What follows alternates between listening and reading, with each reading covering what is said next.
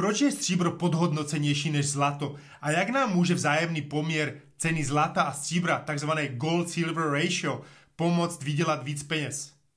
V dnešní videu vám ukážu fakta o tomto docela přesném ukazateli a taky proskoubáme, jak si stříbro vedlo během svých největších poklesů poměru ceny vůči zlatu za posledních 50 let a získáme tak určitý náhled na to, jak by si mohlo vést při dalším poklesu tohoto poměru a co to může udělat s cenou stříbra.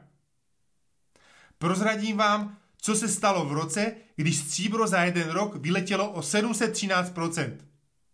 Kromě toho vám ukážu, jak nakupuju drahé kovy já a jaké nástroje a informace k tomu využívám. Jsem stanožák a ve svých videích přináším zdravý pohled na nemocný finanční systém. Profesionálně se věnuji již 25 let obchodu, z toho posledních 12 let fyzickým drahým kovům jako stříbro, zlato, platina a paládium s německou společností Auvesta. Koho z vás zajímá, jak se chránit dlouhodobě vůči inflaci a jak výhodně nakupovat drahé kovy s jedinečnými možnostmi u renomovaného a oceňovaného světového obchodníka Auvesta, můžete se přihlásit na webinář na linku pod videem. Pojďme zpátky na gold-silver ratio. Tento poměr nám říká, kolik uncí stříbra je potřeba k nákupu jedné unci zlata. Podle odborníka na stříbro Davida Morgana, investora a autora knihy Silver Manifesto, byl historický poměr od roku 3200 před naším letopočtem až do roku 1900 15 ku 1. Dnes se nachází na úrovni kolem 75 ku 1. 75 uncí stříbra koupí jednu unci zlata. Jinými slovy je stříbro 75 krát levnější než zlato. Změnila se psychologie investorů a jejich pohled na stříbro. Stříbro jako monetární kov se přestal používat e, v 70. letech. V románských jazycích je jako španělština je stříbro neboli plata stále neformálním pojmenováním peněz. Možná znáte památnou větu Pabla Escobara ze seriálu Narcos. Plata o plomo, stříbro nebo olovo, neboli peníze nebo kulku. E, v Latinské Americe nebo Indii je stříbro stále synonymem peněz a bohatství. Zlato vždy spolu se stříbrem úzce korelovalo, přičemž stříbro obvykle překonávalo zlato na býčích trzích, jako tomu bylo i v roce 1980, v roce 2011 nebo 2020. Jako každý zkušenější investor do stříbra ví, že pokles zájemného poměru znamená, že stříbro svým růstem ceny překonává zlato. Naposledy jsme měli takový ran na stříbro v roce 2011. V té době se poměr dostal na hodnotu asi 33 ku 1 a v menším rozsahu i na začátku korony v roce 2020 dubnu. Až se tyto kovy znovu prosadí jako bezpečný přístav a zajištění proti krizím a ve chvíli, když se ztratí důvěra v systém, lidé začnou utíkat do zlata a protože je stříbro daleko levnější, je to menší trh, přeleje se část těchto peněz i do stříbra a pak uvidíme snížený poměru ceny mezi zlatem a stříbrem na řekněme 35 ku jedné nebo níže. 95% historicky vytěženého zlata je stále v nějaké formě k dispozici, kdežto stříbro se nenávratně spotřebovává a jeho recyklace e, za dnešních cen se nevyplácí. Užitková hodnota stříbra je taky vyšší. Elektronika, automobily, fotovoltaika, šperky, medicínský průmysl a tisíce dalších využití kromě investic do fyzického stříbra, předurčují stříbro k úspěchu. Na tohle téma, včetně přicházejícího deficitu stříbra neboli nedostatku, najdete několik mých videí na kanálu. A z investičního hlediska je stříbro vzácnější. Záleží na jakou studii se díváte, zlaté je k dispozici cirka 5 eh, miliard uncí, většina v investiční formě. Stříbra je přibližně 2 miliardy uncí a velká část se nenávratně spotřebovává v průmyslu. Stříbro je volatilnější, má větší nárůsty a taky větší propady ceny. Říká se tomu higher highs and lower lows. Pojďme se tedy podívat, jak si stříbro vedlo během svých největších poklesů poměry ceny ke zlatu za posledních 50 let. A tím pádem nám to poskytne určitý náhled na to, jak by si mohlo vést při dalším poklesu tohoto vzájemného poměru.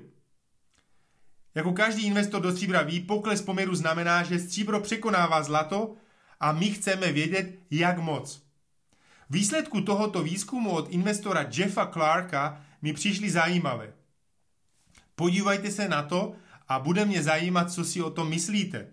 Když se vrátíme zpět do počátku 70. let a podíváme se na všechny velké poklesy poměru, poměru e, zlata a stříbra, přičemž každé období je zvýrazněno zeleným pruhem. Vidíte tam procentuální pokles poměru, výkonnost zlata a výkonnost stříbra. Za posledních pět desetiletí, čili můj život, došlo k mnoha velkým poklesům poměru. Menší nebo delší období jsou vyloučeny.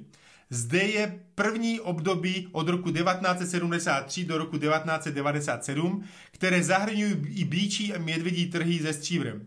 Graf je trošku plný, ale jsou tam všechny informace za každé období.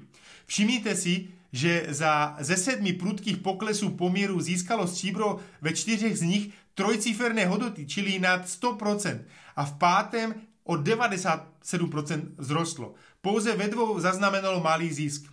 Za zmínku stojí taky, že období e, 1983 a 1987, kdy proběhlo v době medvědích trhů, čili klesajících a stagnující ceny stříbra. Největšího výkonu dosáhlo stříbro v letech 1979 až 1980 během svého prudkého vzestupu na historické maximum 50 dolarů, kdy poměr během jednoho roku klesl ze 40 na 17. V roce 1979 cena stříbra tím pádem vyskočila ze 6 dolarů za unci 1. ledna na rekordních 49,50 za trojskou unci 18. ledna 1980, co představuje historicky nejvyšší nárůst 713% za jeden rok. To je osmý násobek. V této tabulce jsou uvedeny prudké poklesy od roku 1997 do současnosti. Z pěti velkých poklesů poměru zlata a stříbra získala cena stříbra e, ve třech z nich trojciferné zisky a ve dvou dalších z nich více než 80% zisky. Největšího překonání se poměr dočká v roce 2011, což vedlo k jeho vystřelení na vrchol kolem 49 dolarů, kdy se poměr propadl ze 70 na 32.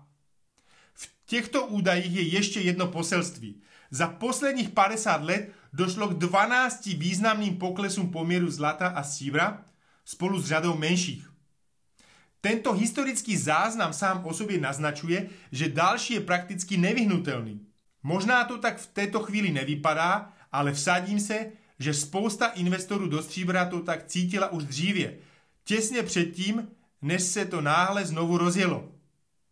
A to bez ohledu na měnové posuny a problémy, které se ještě pořádně nerozjeli.